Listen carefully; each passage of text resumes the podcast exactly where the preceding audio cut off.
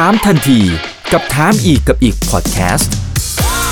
ถามแบบรู้ลึกรู้จริง เรื่องเศรษฐกิจและการลงทุนกับผม อีกบรรพฒนาเพิ่มสุขครับนะสำหรับวันนี้ที่เรียนเชิญอาจารย์เข้ามาพูดคุยกันเนี่ยก็จะให้อาจารย์อ่านเกมหน่อยนะครับว่าทางฝั่งของคุณปูตินเนี่ยณเวลานี้เขากำลังคิดอะไรอยู่นะครับแล้วก็หลายคนถามเข้ามานะครับว่ามันมีโอกาสที่จะหาข้อยุติได้เร็ววันนี้หรือไม่นะครับหมากต่อไปของเขาเนี่ยที่เขาจะทำอาจารย์คิดว่าเขาจะทำอะไรต่อครับ อาจารย์สมชายยังอยู่ไหมครับ ครับได้ยินไหมครับ อ่าอ่าโอเคครับ ได้ยินครับอาจารย์ครับมาแล้วนะฮะ เสียงมาแล้วนะครับอาจารโอย์เคครับ โอเคตอบได้ครับคำอาถาจามรย์เลยนะครับ ครับ ลุยได้เลยครับนะฮะพูดตอนถึงนี้ตอคุนณนี้ปูตินเขาคิดอะไรอยู่ครับ อืมโอเคครับปูตินตอนนี้นะครับเอ่อกำลังทำสองเรื่อง เรื่องหนึ่งก็คือบุกหนัก แล้วก็จะสร้างความรุนแรง ความโหดเหี้ยมนะครับ อย่างหนักเลย เหตุผลก็คือว่าเขาทำอยู่สองเรื่อง เรื่องหนึ่งชนะในสนามรบกับอันที่สองบุกหนักเพื่อสร้างอำนาจต่อรองในการเจรจา เพราะฉะนั้นในกรณีนะครับเขารู้ว่าเขายังมีความได้เปรียบอยู่ เพราะฉะนั้นจะเล่นอยู่สองทางครับนะครับทำไมเขาถึงได้เปรียบข้อแรกเลยเขาอาจจะไม่ได้เป็นไปตามแผน ราะแผนเดิมเนี่ยเขาคิดว่าเฮ้ยสองสามวันก็คงจะเรียกว่าเห็นผลแล้ว แต่ตอนนี้เข้าไปสู่อาทิตย์ที่สามแล้วนะครับ เพราะฉะนั้นในกรณีเขาก็ผิดคาด แล้วก็ที่สำคัญอีกอันหนึ่งก็คือ เออสิ่งที่เขาทำอันนี้นะครับ เขายังมีความมั่นใจว่า แม้ว่าจะไม่ได้เป็นไปตามที่แผนเอาไว้ข้างต้น สิ่งที่ยังเป็นไพ่ที่เขาเหนืออยู่ ข้อแรก เขายังไม่ได้ใช้กำลังทั้งหมดครับ กำลังที่เขาใช้อยู่เนี่ยประมาณ 95เปอร์เซ็นเพราะฉะนั้นนั่นหมายความว่าเขาสามารถที่จะนะครับใช้นะครับเอ่อเพิ่มอีกตรงนี้ อีกอันหนึ่งเขายังมีกำลังเสริมที่ตอนนี้กำลังมาแล้ว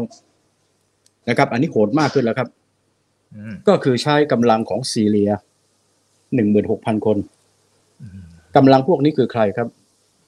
กำลังพวกนี้ก็คือกลุ่มซึ่งเล่นงานพวกไอซิส โหดเที่ยมมาก เพราะฉะนั้นนี้เขาบอกว่าจะมาช่วยเหลือประชาชนของยูเครน มาช่วยอะไรครับ มาช่วยให้ต่างคนต่างขวัญหนีเอาหนักสองข้อเลยนะครับ ข้อสามเขายังมีอะไรตัวหนึ่งก็คือเอกบฏที่อยู่ในแคว้นโมโดวาซึ่งกบฏเหล่านี้รัสเซียก็ช่วยไว้ในตอนทศวรรษ 1990 กว่า กบฏนี้ อยู่ที่เมืองทรันทานิสเทรียอืมเห็นไหมครับ ยังมีอะไร อันต่อไปครับ เขาก็เพิ่มความโหดเหี้ยมมากขึ้นนะครับ ด้วยการใช้วินแนวทางที่เขาชนะในเช็กเนียปี 1999 เป็นอันเดียวกับที่เขาชนะช่วยซีเรียในเมืองอเลปโป ยุทธวิธีของเขาก็คือหนึ่งนะครับ จะเล่นพลเรือน คือไม่ใช่เป็นเป้าหมายทหารเท่านั้นเอง จะเล่นพลเรือน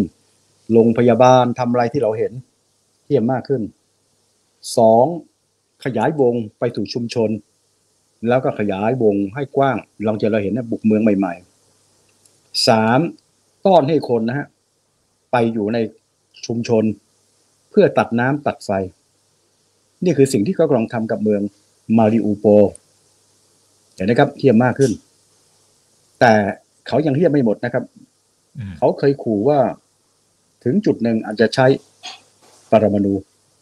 นะครับ แต่เขาไม่ได้พูดว่าจะใช้ปรมาณูแต่เขาบอกว่าให้กองกำลังที่เขาเรียกว่าเอ่อ deterrence force deterrence บอกป้องปราม ซึ่งก็เป็นที่รู้กันว่า deterrence force ของเขานะ ก็คือกองกำลังที่ติดอาวุธทางด้านปรมาณูเพราะฉะนั้นขณะนี้พูดง่าย เขายังคิดว่าอำนาจต่อรองของเขาเนี่ยยังสูงอยู่ แต่ขณะเดียวกัน ทำไมเขาถึงต้องเจรจา และถ้าดูให้ดี เขาก็มีการอ่อนท่าทีลงเล็กน้อยแล้วอืมท่าทีเดิมของเขานะครับ นะครับ ท่าทีเดิมของเขาเนี่ย ก็จะออกมาในลักษณะ คือหนึ่งบุกยูเครน เล่นงานรัฐบาลนะครับ แล้วก็นะครับ เล่นเอาหนักเลยกองกำลังลึกๆลับๆอะไรอยู่ขึ้นมาด้วย เปลี่ยนแปลงเป็นรัฐบาลที่อยู่ภายใต้อานัตเขา เป็นแบบเดียวกับที่เขาทำกับทางด้านของเมืองคาซัคสถาน เบลารุสสองจะนะฮะอ่าให้ทางยูเครนนะครับ ให้เป็นอิสระแต่อยู่ภายใต้อำนาจเขา แต่ให้ยูเครนนะครับ ยอมรับว่าใครเมียที่เขายึดมาเนี่ยอืมเป็นของรัสเซีย อันที่สามไอ้ตัวเมืองกบฏสองเมือง ลูฮันกับดอนเนต ที่ครองพื้นที่ในรัฐในมณฑลดอนบัสหนึ่งในสามเพราะฉะนั้นต้องการที่จะให้เนื้อที่นี้ขยายเป็นทั้งแคว้นดอนบัส แล้วก็ให้ทางด้านยูเครนยอมรับนะครับ เอกราชหรือพูดง่าย รัฐกบฏนี้เป็นรัฐอิสระ เห็นยังครับ นี่คือเป้าหมายในตอนแรกของเขาถึงทุ่มอย่างหนักเลย แต่พอมาเจอแรงต้านปั๊บเนี่ยนะครับ เขาก็เริ่มนึกถึงมาครอง เพราะว่าเมื่อประมาณสักเดือนกว่าเนี่ยฮะมาครองก็ไปคุย มาครองได้ไปคุยกับปูตินบ่อยทางโทรศัพท์นะครับแต่ทางไอทีทาง conference ปรากฏว่าคุยกันห้าชั่วโมง ปรากฏว่าสิ่งที่ทางปูตินพอใจจากมาครงเฮ้ยไม่เลวนี่แนวคิดนี้ มาครงเสนออะไรครับ เขาใช้ศัพท์ว่านะครับ Finlandization ภาษาฝรั่งเศสก็ f a n l o n d i s a t i o n หมายความว่าให้ยูเครนมีสถานะเปรียบเหมือนฟินแลนด์ ซึ่งเป็นสถานะของประเทศเป็นกลางในช่วงของสงครามเย็นเพราะมาครองเสนอว่าให้ทางด้านยูเครนเป็นกลาง คุณจะได้ไม่หมดความยั่วในเรื่องที่ว่าเขาจะเข้านาโตเมื่อเป็นกลางก็ไม่ได้เป็นสมาชิกนาโตแต่ก็เปิดโอกาสให้เขาคบกับนาโตได้ แล้วก็อะไรครับคบกับคุณได้ เพราะฉะนั้นพอมาถึงจุดนี้นะครับ ลบกันไปได้สักพักหนึ่ง แนวคิดอันนี้ก็เริ่มที่จะเกิดนะครับนะฮะในลักษณะนี้ เพราะฉะนั้นในกรณีอันนี้ก็เป็นส่วนหนึ่งที่ทางด้านของยูเครนเองนะครับ ในระยะอาทิตย์ที่แล้วที่ผ่านมาเนี่ย เริ่มที่จะเพราะเขาก็ต้องเน้นเรื่องการเจรจา เพราะเขาก็เหนื่อยพอสมควร หนักหนาพอสมควร นะครับ เพราะฉะนั้นก่อนนี้เขาก็บอกว่าเฮ้ยจะหาทางเจรจานะฮะแล้วก็ในระยะแรกเป็นการเจรจาในระดับล่าง เพิ่งจะมาเจรจาในระดับสูงก็คือรัฐมนตรีต่างประเทศที่ตุรกีเมื่อวันสองวันนี้นะครับ แล้วก็ปูตินได้รับฟังก็พูดมาเฮ้ยการเจรจาก้าวหน้าไม่เร็วนะครับอืมแล้วก็สิ่งที่เห็นได้ชัดก็คือ ประธานาธิบดีของเออยูเครน ก็ครับ นะครับ พูดในทำนองว่าเฮ้ยเรื่องของเออนะครับไอ้เรื่องเป็นกลางเนี่ยนะครับนะครับ คุยได้นะครับ คุยได้ แล้วก็ยังพูดถึงต่อว่า ไอ้ดอนบัสเนี่ยไอ้ตรงที่เป็นแคว้นสองแคว้นเนี่ยอาจจะคุยกันได้ แต่เขาไม่ได้บอกว่าเขาจะยอมให้ว่าสองรัฐนี้เป็นสระแต่ก็พูดนำนองมาคุยกันได้ในเรื่องของชีวิตประจำวัน หรือเรื่องอะไรต่างเหล่านี้ แต่อย่างน้อยที่สุดนะฮะ ทั้งสองฝ่ายเนี่ยเริ่มที่จะมีอะไรที่มาตรงกันนิดนึง ก็คือเรื่องของสถานะความเป็นกลางของทางด้านยูเครนโอเค ทีนี้สิ่งที่เราจะดูต่อง่ายมากครับ รัสเซียเนี่ยเมื่อเขาเป็นต่อ ทฤษฎีนะครับในการเจรจาต่อรองเนี่ยเขามีลักษณะง่ายๆเลย การเจรจาต่อรองจะมีประสบความสำเร็จนะฮะข้อที่หนึ่งเลย ถ้าคู่เจรจา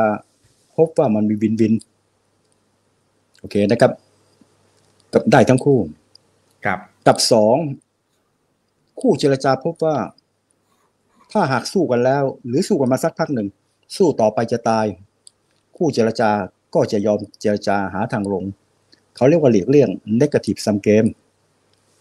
กับอีกประเภทหนึ่งนะครับเป็นการเจรจาที่ฝ่ายหนึ่ง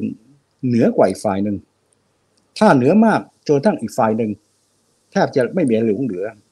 การเจรจาจะจบลงด้วยซีโร่ซัมเองวางอาวุธยอมแพ้ แต่ถ้าหากว่าเหนือไม่มาก เหนือไม่มากนะครับ ในกรณีนี้ก็เข้าสู่ทฤษฎีหลีกเลี่ยง negative sum game แต่หลีกเลี่ยงในความหมายในคนที่มีอำนาจต่อรองนะครับ สมมุติว่านะครับบูตินมีอำนาจต่อรอง 80 ทางด้านยูเครนอาจจะเรียกร้อง 20 ในกรณี ทั้งฝ่าย ถ้าสู่ต่อไป รัสเซียก็เหนื่อย ยูเครนก็เหนื่อย รัสเซียอาจจะบอกว่าโอเค จบลงด้วยลักษณะนะครับ ไม่ให้มันเหนื่อยต่อไป จะว่า win-win ก็ไม่เชิง แต่ก็ใช่ เพราะในกรณีรัสเซียก็พอใจได้ 80 ยูเครนก็ได้ 20 เพราะฉะนั้นสถานะขณะนี้อยู่ที่ตรงนี้แหละครับว่ายูยูเครนทางด้านรัสเซียทำสองเรื่อง เรื่องแรกถ้าได้เปรียบการรบชนะ เกมนี้ก็จบลงด้วย zero-sumคำว่าเจรจาคือคุณยอมแพ้วางอาวุธนะครับ หรือถ้าหากสู้กันไปไปสักพักหนึ่ง เหนื่อยอ่อนลงทั้งคู่ ในกรณีนี้ ก็จะการเจรจาก็จะได้ผลมากขึ้น ก็คืออะไรครับ ทางด้านของยูเครนก็จะได้มากขึ้นนะครับ ทางรัสเซียจะไม่ได้ร้อยแต่จะได้นะครับสักเจ็ดสิบแปดสิบโอเคเคลียร์นะครับ หรือถึงจุดหนึ่งรัสเซียอาจจะได้หกสิบนะครับ แต่ขณะเดียวกันต่ำกว่าห้าสิบรัสเซียรับไม่ได้ เพราะต่ำกว่าห้าสิบเหมือนนักเรียนสอบตก โอเคนะครับ เพราะฉะนั้นจุดที่บอกว่าจะเจรจากันได้ จะเป็นสี่สิบหกสิบยี่สิบแปดสิบนั้นนะครับ จะอยู่ที่ตรงนี้ครับ ข้อแรกเลยนะครับ ถึงจุดหนึ่งเหนื่อยเหนื่อยล้าทั้งคู่ ทางด้านของแนวคิดก็คือให้ยอมไหมยอมรับความเป็นกลางของยูเครน ซึ่งอันนี้พอคุยได้ โอเคนะครับ พอคุยได้ แต่รัสเซียจะต้องเรียกร้องต่อ ยอมไหมครับ รับรองว่าไครเมียเนี่ย เป็นส่วนหนึ่งของรัสเซีย จริง ๆ ก็เป็นของรัสเซียแล้ว แต่ขอให้รับสถานะในทางกฎหมายยูเครนยอมไหมครับ ซึ่งอันนี้น่าคิดมากอืมเพราะว่าถ้ายอม ตัวประธานาธิบดีตอนนี้หัวเด็ดตีนขาดก็ไม่ยอม แต่ถ้ายอมเพราะว่าเวลาที่คุณเจรจาต้องคำนึงถึงประชาชนด้วย สามารถบอกกับประชาชนประชาชนก็บอกมีความรู้สึกสู้กันแทบตายในที่สุดก็คือแพ้เขาอันนี้ต้องคิดนะฮะหรืออาจจะยอมก็ได้กับข้อที่สามยอมไหมครับ ที่รัสเซียจะบอกว่าลูฮันกับดอนเนตนะครับ เป็นรัฐอิสระ คุณต้องรับรองเขายอมไหมครับ แต่ถ้าหากว่านะฮะปรากฏว่าประธานาธิบดีของยูเครน ยอมเฉพาะเรื่องเป็นกลาง อีกสองเรื่องไม่ยอมคำถามต่อ ทางด้านของปูติน จะสามารถพอใจ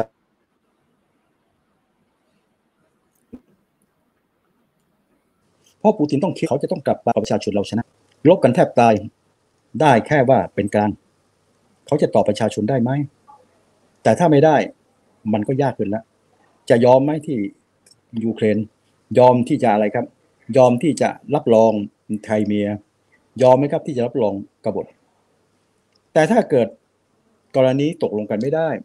อ่า ปัญหาก็อยู่ที่ตรงนี้แล้วว่า ในกรณีรัสเซียก็ยังมีทางออกอีกทางหนึ่ง เพราะว่าถ้าเขาไม่ได้ครบนะต้องดูนะครับ สิ่งที่เขาทำต่อครับยอมรับ ยอมรับนะครับ อันนี้ก็ขึ้นอยู่กับปฏิกิริยาของประชาชนแล้ว ยอมรับแค่นี้พอไหมประชาชนอาจจะพอใจก็ได้ เพราะประชาชนตอนนี้ก็รู้สึกไม่ไหวแล้ว แต่ว่ารัสเซียเองนะฮะมันปิดกั้นหมดล่าสุดอินทราแกรมนะครับ ก็ไม่ให้เล่นแล้วนะครับ Facebook อืมก็ไม่ยอมให้เล่นทวิตเตอร์ปิดทางหมดเลยเพราะประชาชนยังไม่รู้แต่ประชาชนรู้ว่าเดือดร้อนเพราะประชาชนส่วนหนึ่งสนับสนุน ขอให้มีการเจรจา เห็นได้ชัดพวกโอลิการ์พวกโอลิการ์ก็คือคนที่สนิท พวกนี้กำลังขอแม้กระทั่ง อดีตรัฐมนตรี นายกรัฐมนตรีของเยอรมัน ซึ่งสนิทชิดเชื้อกับปูตินมาก ชื่อนายชโรเดอร์เกอร์ฮาร์ดชโรเดอร์ไปเป็นกรรมการของอะไรครับ ของบริษัทอืมแก๊สอะและเป็นคนอ่าที่ทำให้เกิด Gazprom ใช่ไหมฮะหนึ่งนะครับอืมใช่ครับเกอร์ฮาร์ดชโรเดอร์นะครับ แล้วก็ภรรยาเขาเป็นเกาหลีเขาก็สนับสนุนเขาบอกว่าไครเมียมันเป็นของอะไรครับ เป็นของเอ่อรัสเซียสนับสนุนตลอด ในวันนี้เขาคุยกับปูติน ขอร้องปูตินว่าให้เจรจาเถอะภรรยาของเขาเป็นชาวเกาหลี นั่งสวดอยู่บนริมหน้าต่าง สวดก็ขออย่าให้มันนะขอให้ยุติเลยครับ เพราะฉะนั้นหมายความว่าคนสนิทต่างๆ มีความรู้สึกไม่ไหวแล้ว เพราะฉะนั้นเมื่อออกมาเป็นแบบนี้ ถามว่าปูตินนะครับจะยอมไหมครับนะครับ ถ้าหากว่าได้แค่ตรงนั้น แต่ถ้าได้ทั้งสามที่อาจารย์บอกหนึ่งเป็นกลางสองยูนยอมรับเรื่อง เมืองกบฏยอมรับตัวนี้ ปูตินอาจจะบอกเฮ้ยเราชนะแล้ว แต่ถ้าได้เป็นหนึ่งปูตินจะยอมไหมเพราะถ้าตรงนี้ตกลงกันไม่ได้ ปัญหาอยู่ตรงนี้แล้วครับคือหนึ่งถึงจุดหนึ่งปูตินอาจจะต้องยอมรับ อาจจะได้ว่าได้น้อย แต่นะรัฐประชาชนยอมรับไม่ก็โอเค แต่ถ้าไม่เช่นนั้นปูตินอาจจะยอมรับนะครับ แล้วขณะเดียวกันต้องเผชิญกับอะไรครับประชาชนไม่พอใจ เพราะว่าได้น้อย แต่ถ้าประชาชนยอมรับอันนี้ก็จบ แต่ถ้าหากปูตินคิดว่าไม่พอ และกลัวไม่พอ วันนั้นจะมีอันตราย นั่นหมายความว่าปูตินจะต้องเล่นหนักกว่านี้เพราะว่าปูตินเป็นคนที่บอกได้ครอง22ปี เขาไม่เคยแพ้ ลบกันนะมีอะไรบ้างนะที่เขาลบบ้าง ชนะไอตัวเกมหนักมาก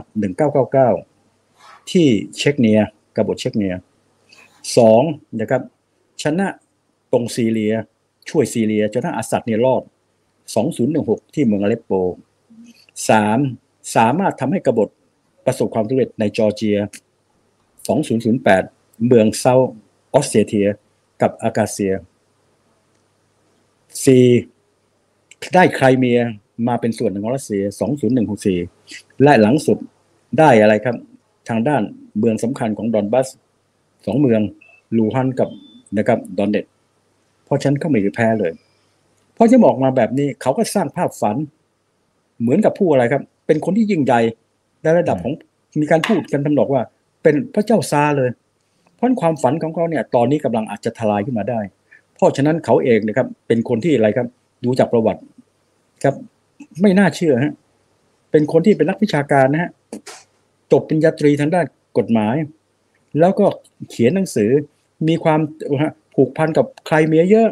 แล้วก็สามารถเขียนเอเซนะครับโอ้โหนะครับ เข้าเข้าใจว่านะเรียนทางด้านปริญญาเอกด้วย เพราะตัวทีสิสเขาเนี่ยถูกถูกกล่าวหาว่าไปลอกเรียนมา เชื่อว่าอันนี้ก็พูดเป็นนักวิชาการด้วย แต่อีกด้านหนึ่งของเหรียญ KGB ร้ายแรงมาก ดูเดือดนะครับโหดมาก เพราะฉะนั้นคุณดูฝ่ายค้านไม่มีเหลือเลยนะครับหนีไปที่ไหนก็ไม่เคยรอดเท่าไหร่ เพราะฉะนั้นในกรณีถามว่าเขาจะยอมรับความพ่ายแพ้ไหมแล้วก็เมื่อจากเป็นคนที่โหดนะครับ แล้วก็เป็นคนที่ กล้าเสี่ยงมาก วันนั้นจะเป็นอันตราย ถ้าเขาไม่สามารถหาทางลงตรงนี้ได้ ในกรณีทางเลือกที่เหลือคืออะไรต้องชนะในวิธีที่โหดมากขึ้น นั่นคืออะไรครับ อาจจะขู่เรื่องของการใช้นิวเคลียร์เห็นไหมครับ โดยที่เขาขู่ในลักษณะนี้นะครับ เราเองขณะนี้ก็คงผมอยากไม่อยากจะเรามาพูดถึงแต่เป็นสิ่งที่ถึงจุดจุดหนึ่งเพราะว่าในอเมริกาต่างๆ ก็มีการเตรียมพร้อมครับ เพราะว่าถึงจุดหนึ่งเนี่ยหลังผิงฝาเขาอาจจะกล้า ทีนี้กล้าตัวนี้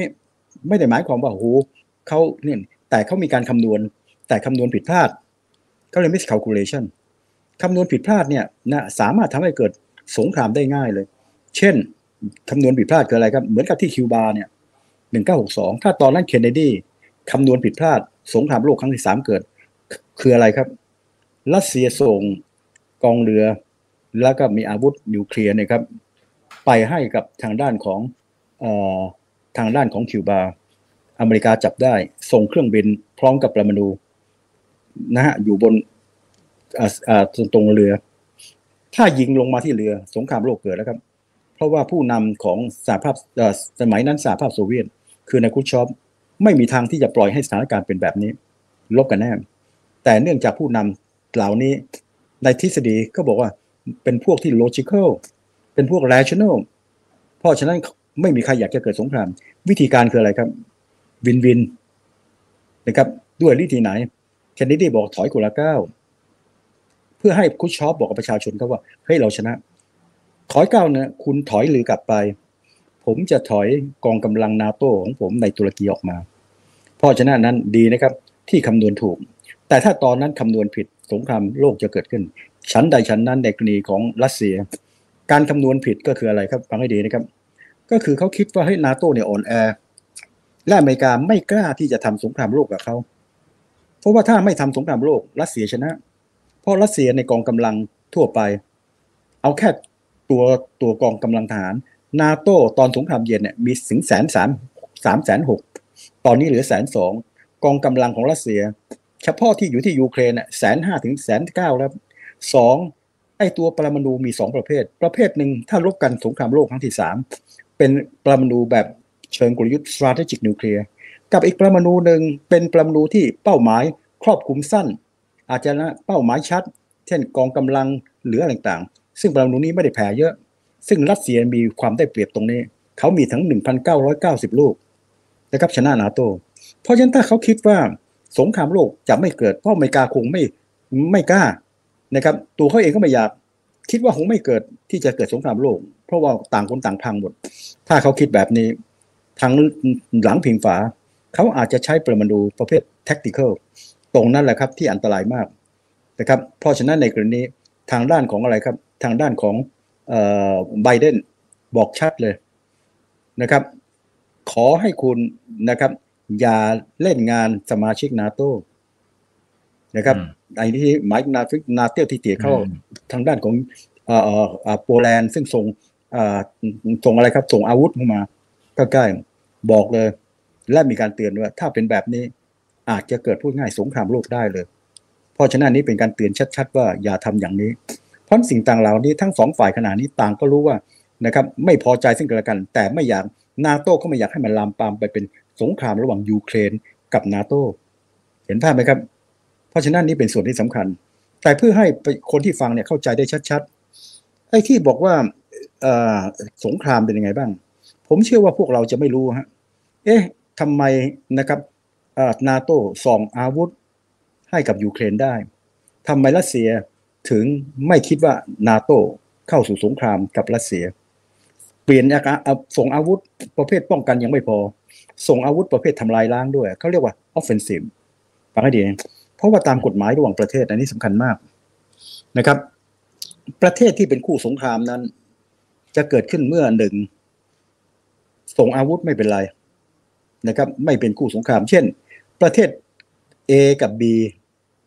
ลบกันนะครับ ประเทศ C อาจจะส่งอาวุธนะครับ ให้กับ A ได้ โดยที่ประเทศ A ประเทศ C ไม่ได้เป็นคู่สงครามกับ A นะครับไม่เป็นคู่สงครามกับ B เพราะส่งอาวุธให้ A นะแต่ถ้าหากว่าประเทศ C ร่วมวางแผน ในการส่งอาวุธนั่นแหละครับ เข้าข่ายเป็นคู่สงครามแล้วเขาเรียก co-belligerent อันนี้ชัดนะฮะเพราะฉะนั้นในกรณีนาโตขณะนี้ไม่ได้ร่วมวางแผนกับทางด้านยูเครนเขาเพียงแต่ส่งอาวุธ แต่ว่าถ้าส่งเครื่องบินล่ะออนี่สำคัญมาก ส่งเครื่องบินนั้น ในทางกฎหมายประเทศ มันไม่ชัดเว้ยพอไม่ชัดทางด้านปูตินยูเครน ทางด้านรัสเซียตีความ ถ้าคุณส่งมิกถ้าคุณส่ง อะไรครับ เครื่องบินมาให้ยูเครนเมื่อไหร่ ถือว่าคุณเป็นส่วนหนึ่งของการสงคราม เพราะฉะนั้นถ้าคุณฟังข่าวสารอาทิตย์ที่ผ่านมา ทางด้านโปแลนด์ ซึ่งมีมิกอยู่ เขาจะไม่ส่งให้กับยูเครน เขาบอกอเมริกาว่าอย่างนี้แล้วกัน ผมจะส่งมิกไปที่ฐานทัพของอเมริกา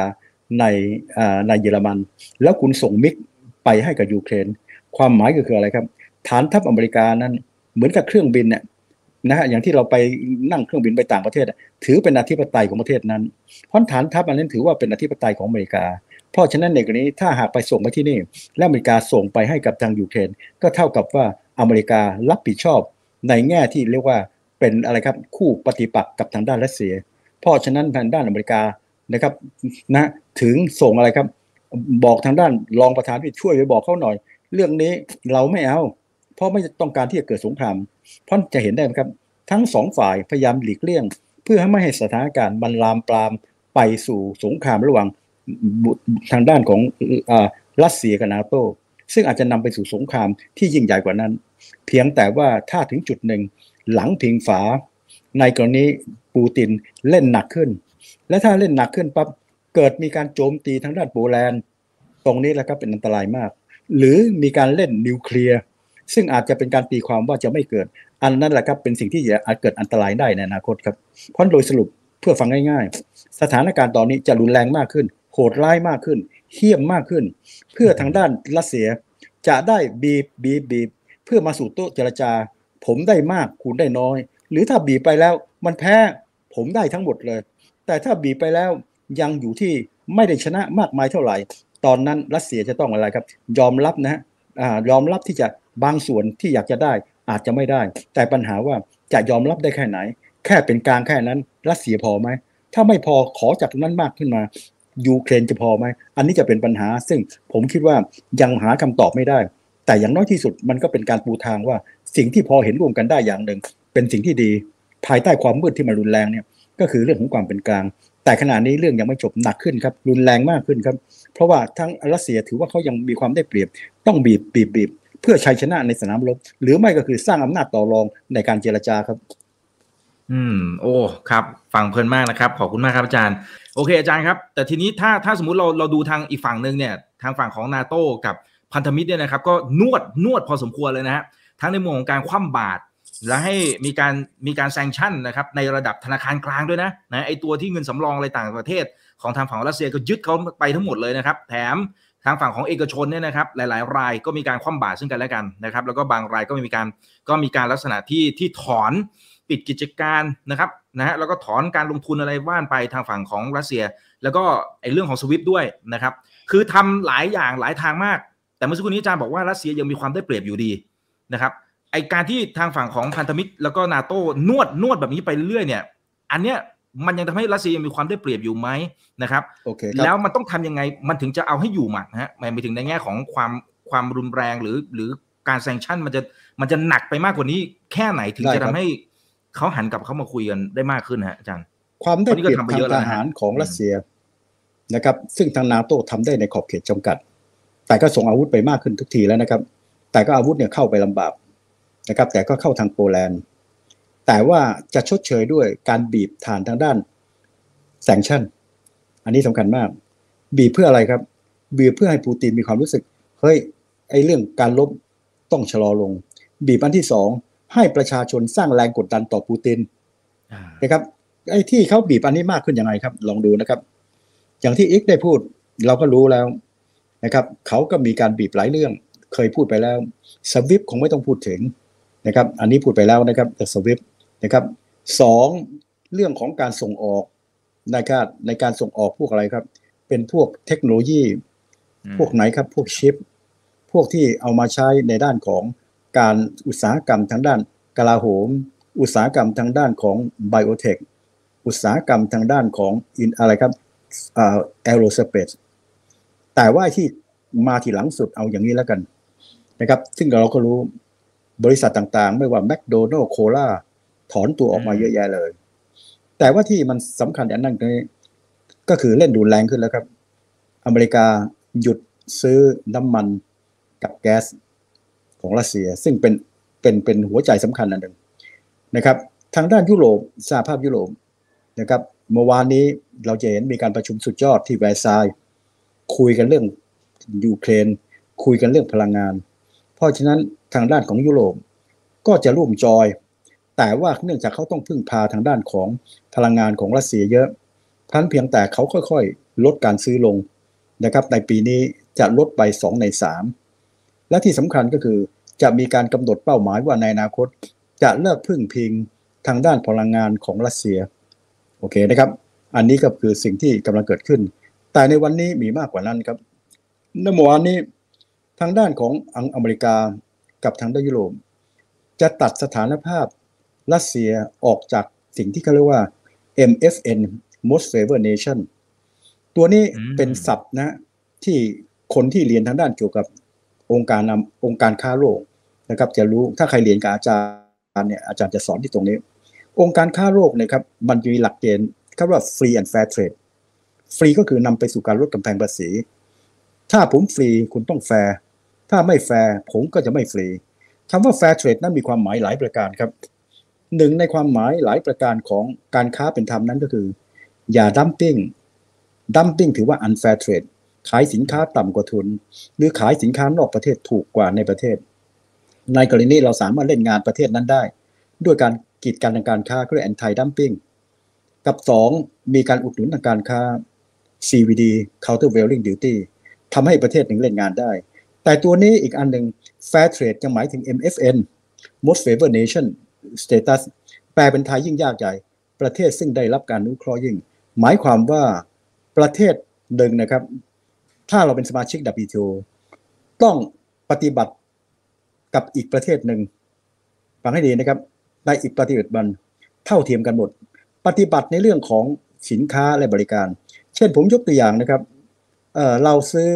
อะไรครับเอ่อเราซื้อกล้องถ่ายรูปแล้วกันสมมุติ A นะครับ นะครับซื้อกล้องถ่ายรูปจาก B และ C ปรากฏว่า A เก็บภาษีนำเข้ากล้องถ่ายรูปของ A ที่ 20% 20%คืออัตราภาษีของประเทศซึ่งได้รับการนุเคราะห์ยิ่ง เก็บจาก C ซึ่งเป็นสมาชิก WTO ก็เท่ากับ 20%เหมือนกัน ในกรณีเกิดความเท่าเทียมระหว่าง B กับ C ที่เป็นลูกค้าเรา แต่ถ้าคุณไม่ได้เป็นสมาชิกของ WTO ผมเก็บคุณ 40 พันทุกประเทศถึงต้องอยากจะเป็นสมาชิก WTO นะครับจีนกว่าจะเข้าได้ ถูกอเมริกาต้องขอร้องอเมริกาเป็นการเฉพาะ แต่ถ้าคุณเป็นสมาชิกโดยอัตโนมัติ เพราะฉะนั้นถ้าคุณไม่ได้ MFN หมายความว่าสินค้าในอนาคต ที่คุณส่งไปยังประเทศ A จะต้องเสียภาษีมากกว่าประเทศที่เป็นสมาชิก WTO เพราะเขามี MFN rate เพราะฉะนั้นการที่อเมริกากับรัสเซียไอ้โทษนะกับยุโรป ตัดสถานภาพตัวนี้นั่นหมายความว่าสินค้าของรัสเซียในอนาคต ส่งอเมริกา ต้องเสียภาษีสูงขึ้นครับ นึกภาพออกไหมครับ อันนี้ก็เป็นมาตรการอีกอันหนึ่งที่เขาใช้โดยใช้กลไกจากภายใน อันนี้ก็เป็นการตัดมากขึ้น นอกจากนั้นนะครับเมื่อวานนี้ทางด้านของสหภาพยุโรปนะครับแล้วก็มีการเพิ่มอะไรครับ มีการเพิ่มกลไกตัวหนึ่ง เขาเรียกว่านะครับเป็นลักษณะของ force เขาเรียกว่าอะไรครับ facility ซึ่งหมายความว่าเพิ่มกองทุนเพื่อไปซื้อ ทางด้านของอาวุธให้ยูเครนเป็นสองเท่า เพราะฉะนั้นในเรื่องนี้เราจะเห็นได้ว่าการบีบคั้นของอรัสเซีย แล้วก็อย่างเดี๋ยวนะปิดกั้นไม่กระทั่งเรื่องคริปโต บอกเลยรัสเซียจะหาทางออกด้วยการจ่ายเป็นคริปโตเนี่ยผมเล่นงานคุณหนักเพราะขณะนี้รัสเซียหนักมากนะครับหนักมากถึงขนาดไหนดูได้ชัดเลย เช่นก็บอกว่าถ้าประเทศคุณเนี่ยเป็นศัตรูกับผมต้องโดนเล่นงานนะครับ ประเทศสิงคโปร์ก็โดนอยู่ในนั้นอยู่ในลิสต์ ของศัตรู เพราะว่าร่วมกันลงมติ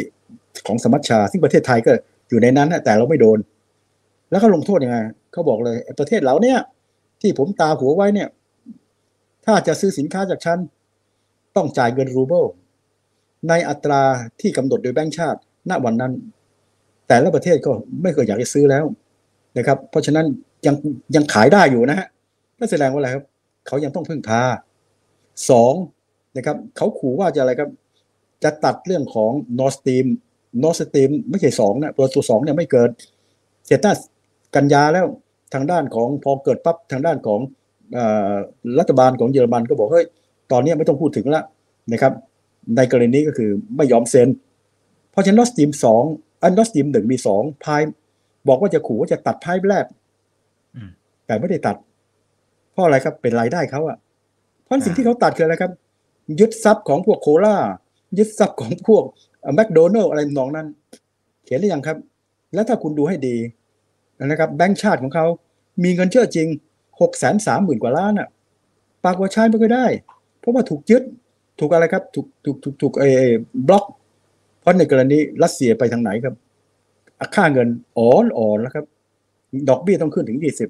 เพราะฉะนั้นแรงกดดันตัวนี้สูงครับนะครับเขามีการคำนวณเมื่อประมาณสักสิบวันที่แล้ว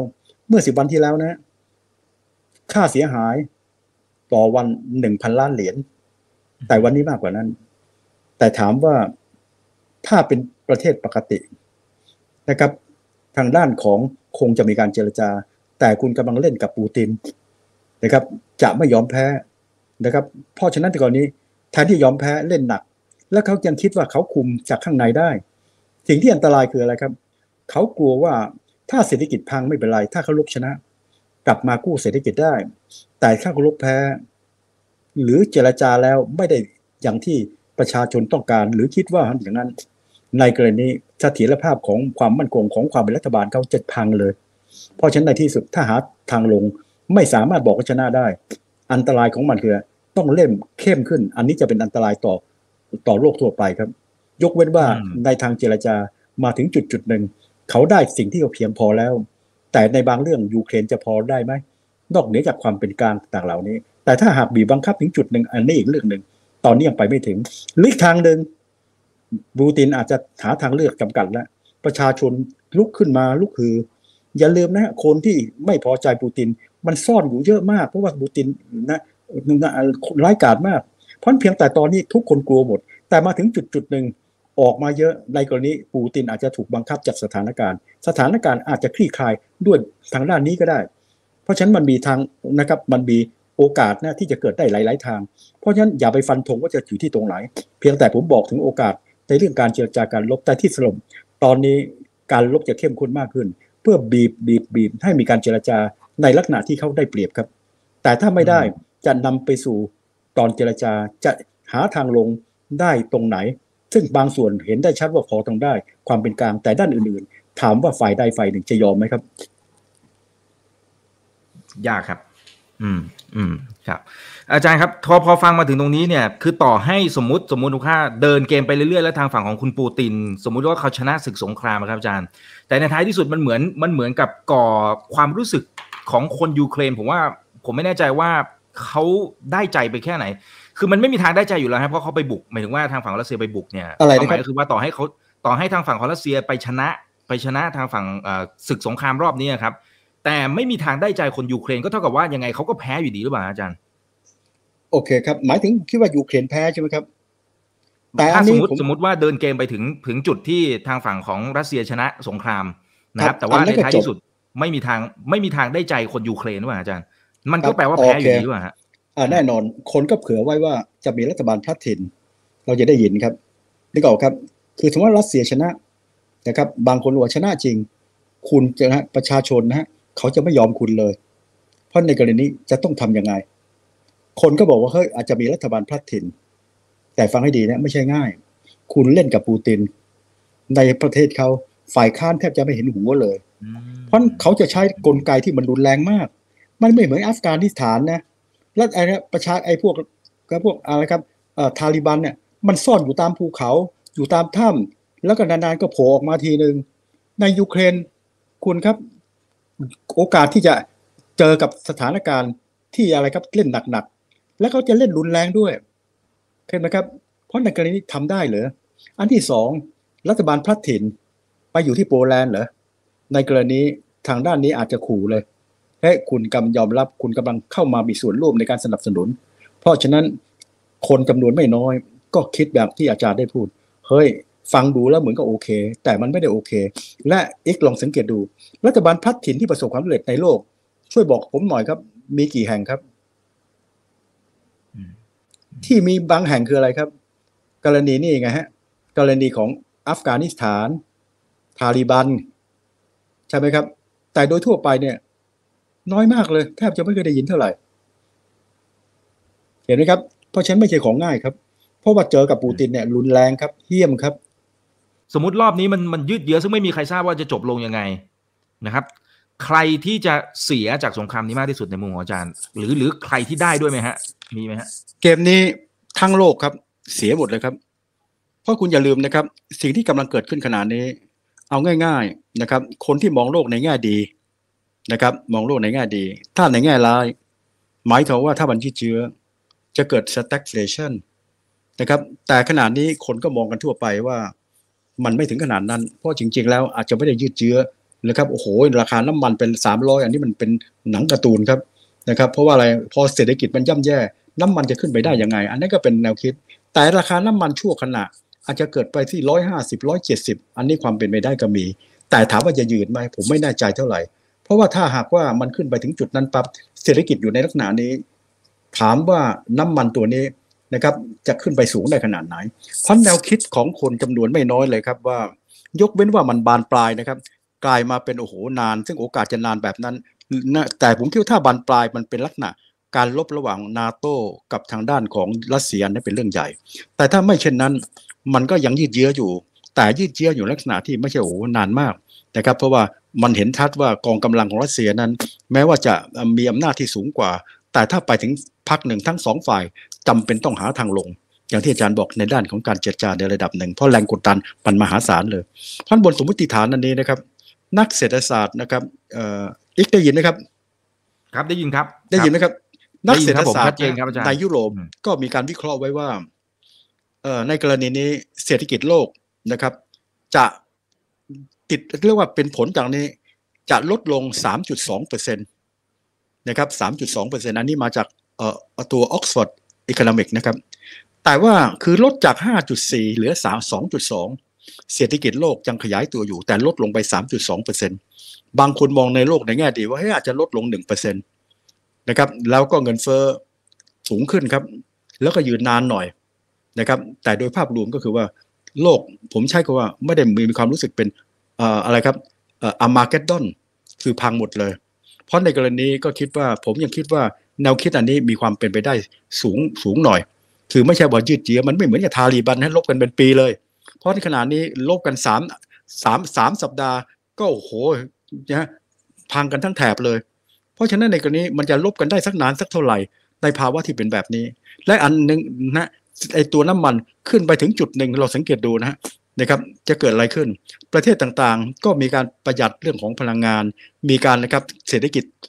ขยายตัวช้าความต้องการ ราคาน้ำมันจะกระตุ้นขึ้นมาได้ยังไงนะครับในกรณีที่เกิดขึ้นวิกฤต 1973 กับ 1979 นั้นเอามาเปรียบเทียบมันต่างกันตรงนี้ครับ 1973 เนี่ยไม่ใช่น้ำมันอย่างเดียวที่ทำให้เกิดเงินเฟ้อตอนนั้นค่าแรงเพิ่มขึ้นเยอะเลยครับ ตัวเนี่ยเป็นตัวสำคัญ แต่ตอนนี้อำนาจต่อรองหรือว่าทางด้านของแรงงานหายไป 2 ประสิทธิภาพในการใช้เรื่องของน้ำมัน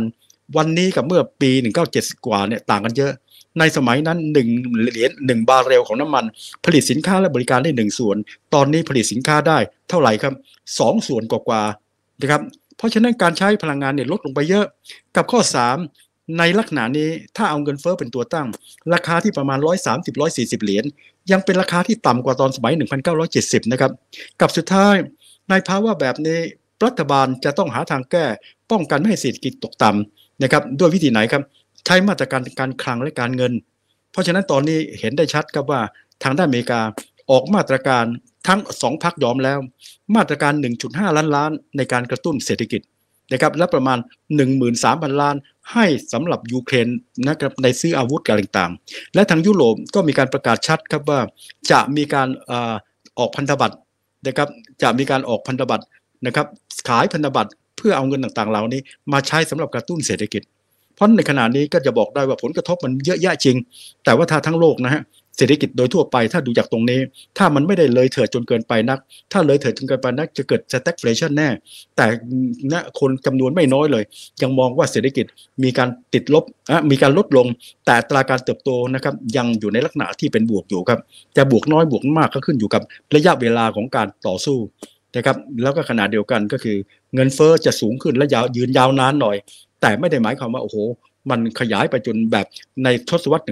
1970 นะครับที่มี 2 ครั้ง 1973 ราคาน้ำมันจาก 1 เหรียญเป็น 4 เหรียญ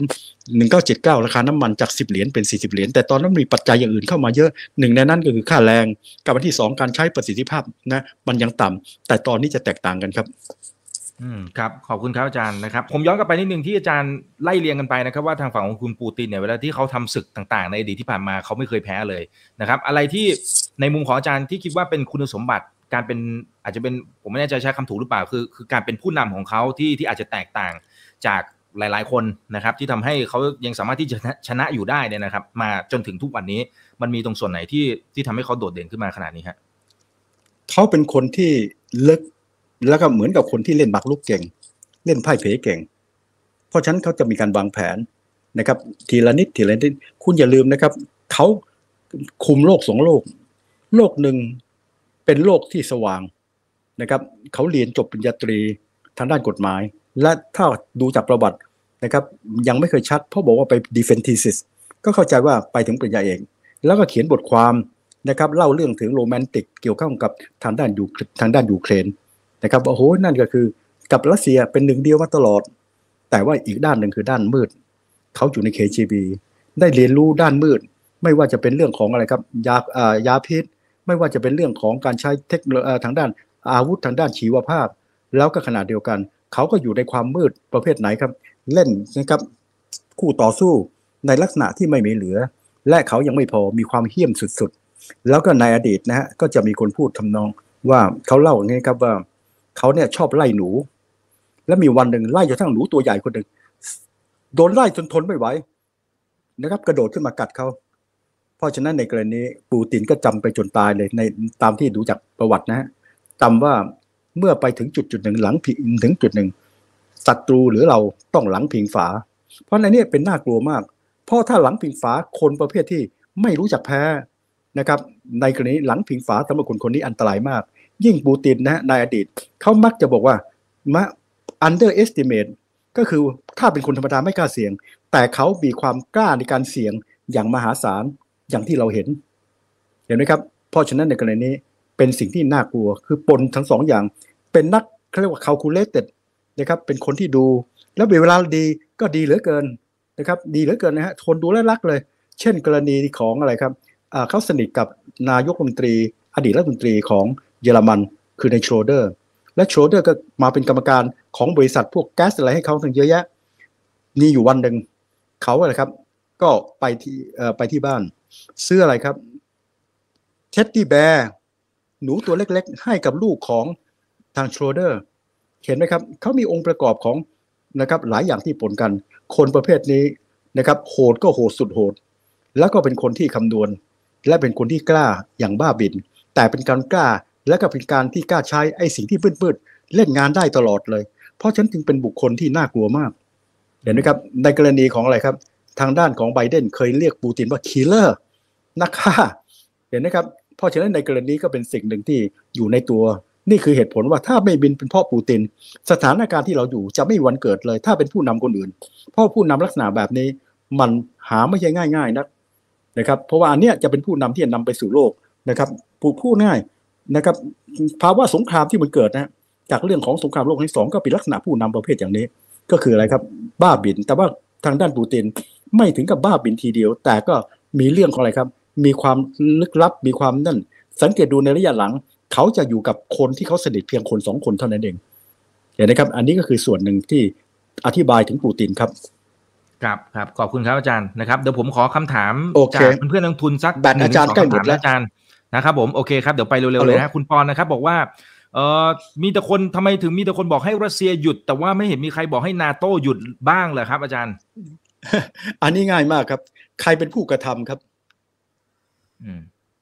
อืง่ายมากเลยอ่รอบรอบนี้ตอนนี้ะที่คุณดูดูหนังอยู่เนี่ยใครเป็นคนต่อยครับ อืม ออกหมัดก่อนใช่ไหมฮะนึกออกฮะ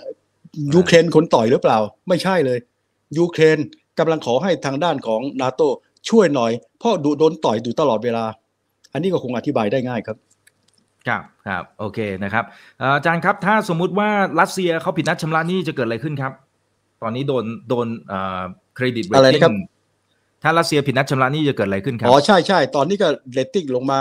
นะครับ มันต่ำกว่าจังจังบบออลลไปแล้วครับอ่าผลที่จะตามมาคืออะไรครับอาจารย์อาจารย์ยังได้ยินอะไรไหมนะครับ ผลที่จะตามมาครับ ผลที่ตามมาขนาดนี้ก็คือว่า ไอ้คนที่จะมาลงทุนในสินทรัพย์ต่างๆ เหล่านี้มันคือ sovereign อันนี้ก็ว่า so- เอ่อ sovereign status sovereign ก็คือทั้งประเทศ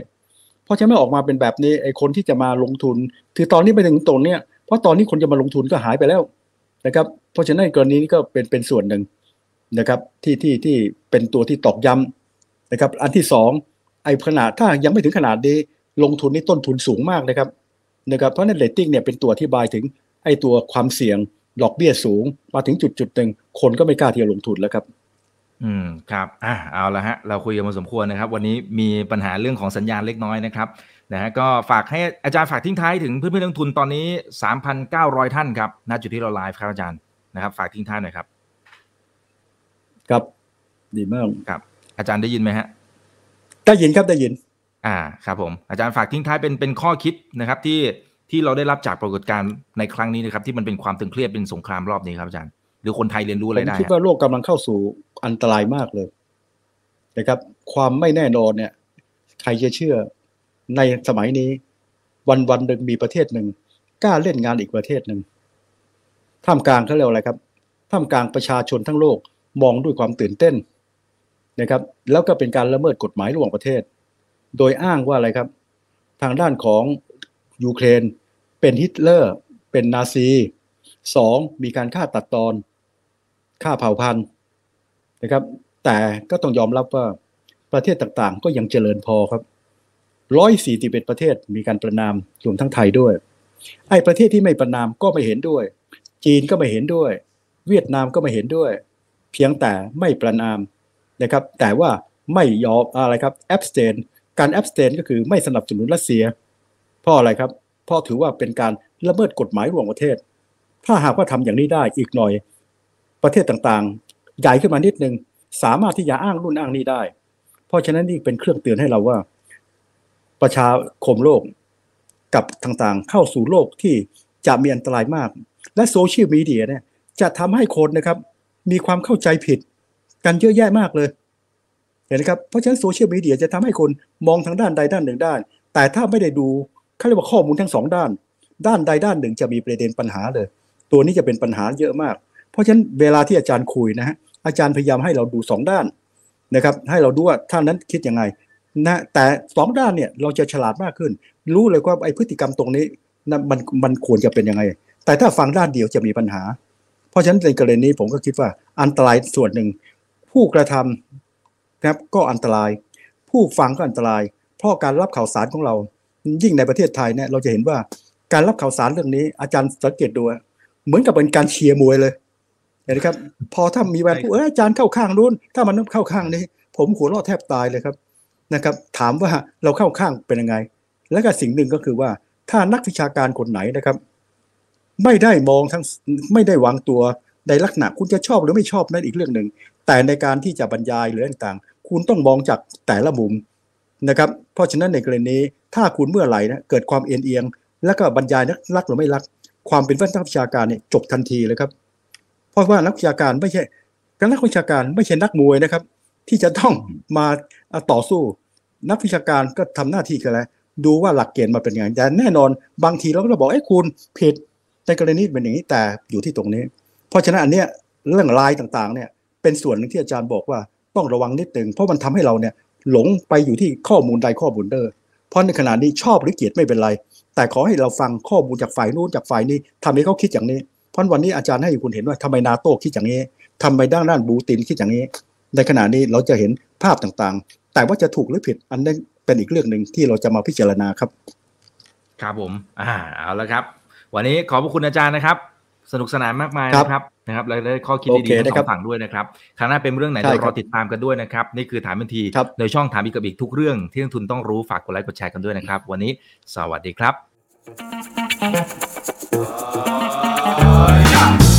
ถ้าชื่นชอบคอนเทนต์แบบนี้อย่าลืมกดติดตามช่องทางอื่นๆด้วยนะครับไม่ว่าจะเป็น Facebook, YouTube, Line Official, Instagram และ Twitter จะได้ไม่พลาดการวิเคราะห์และมุมมองเศรษฐกิจ และการลงทุนดีๆ แบบนี้ครับ อย่าลืมนะครับว่าเริ่มต้นวันนี้ดีที่สุด ขอให้ทุกท่านโชคดี และมีอิสรภาพในการใช้ชีวิต ผมอีกบรรพธนาเพิ่มสุขครับ